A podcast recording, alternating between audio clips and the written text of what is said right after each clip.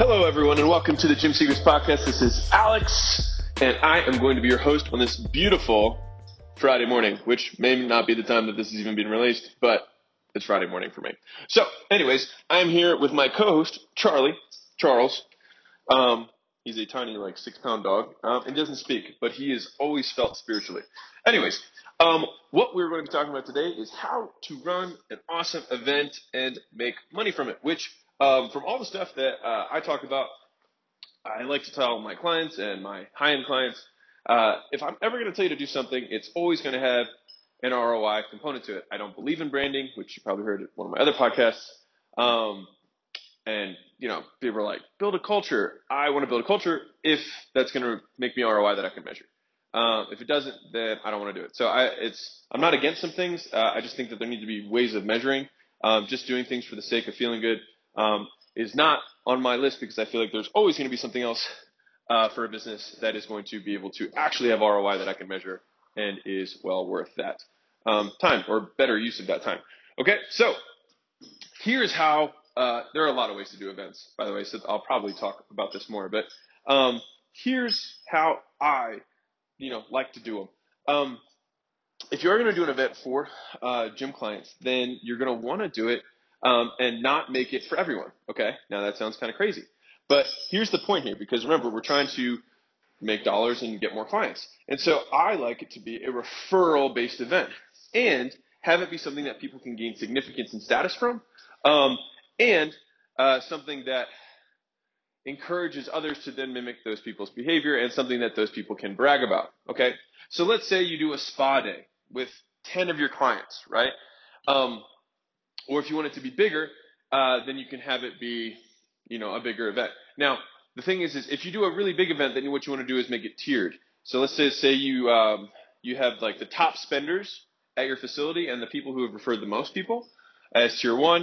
Tier two is people who are good customers and maybe you've referred, you know, one person um, and just like pay on time and are generally friendly.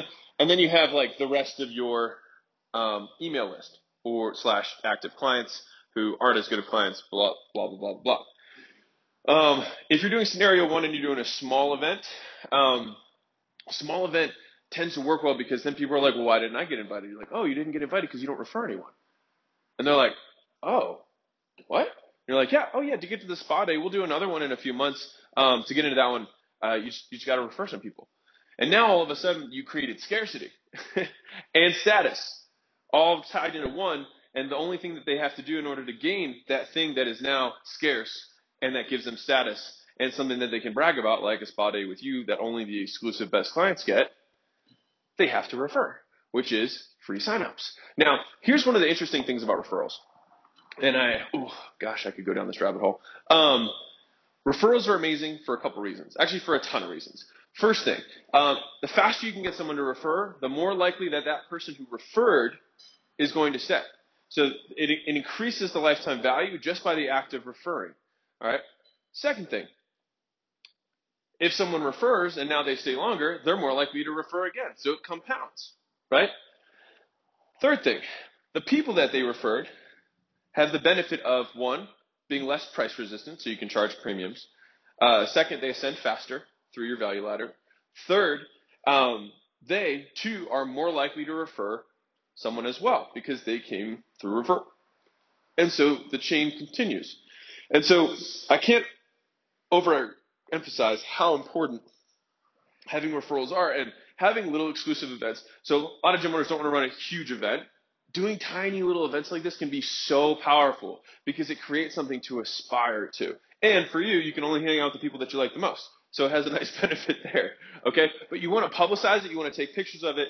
Um, And, uh, like, you can call it, like, client V I P retreat and not have marketed it, right? And people start asking you when you come into the gym, like, why could, like, what, what was that? I didn't, I didn't hear about that, right? But, oh, yeah, sorry. It was just, it was just for the top referrers. If you send someone, now they want to, now they're leaning in and now they're doing something because you just said, like, oh, yeah, you don't have that status. And, uh, people are very, very sensitive to that.